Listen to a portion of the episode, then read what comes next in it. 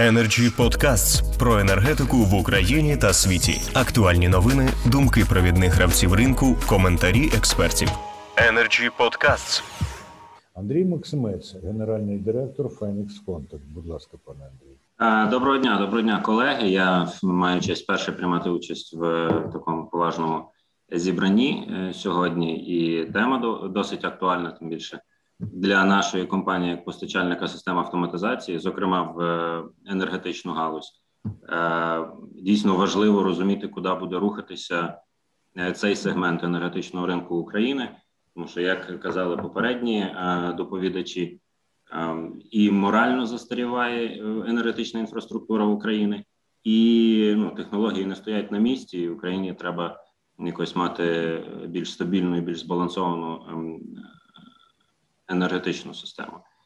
Е, Ми насправді, ну говорячи від імені від імені компанії, яку представляю, в першу чергу для нас необхідно розуміти, як буде ринок е, з сконфігурований ринок електроенергії, як по стороні генерації, так і е, по стороні е, постачання і дистрибуції електроенергії, тому що е, ну, по суті справи ми можемо достосуватися до будь-якої з е, прийнятих е, схем е, конфігурації такого ринку.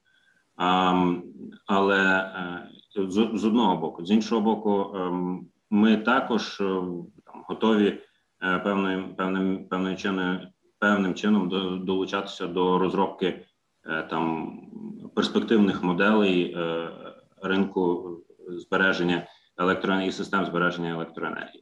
Тобто, е, як з акумуляторами, так і з, е, скажімо, системами Power to Gas е, to Power е, можемо, можемо приймати участь і можемо е, підтримувати і споживачів, і, і генераторів.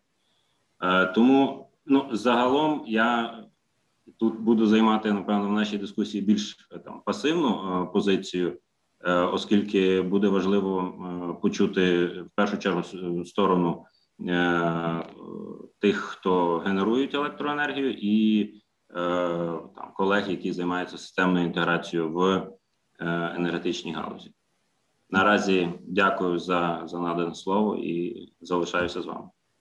Я дякую вам, пане Андрію, за чітке висловлення позиції і гадаю, що спостережна позиція зовсім не завжди пасивна. Energy Club. Пряма комунікація енергії.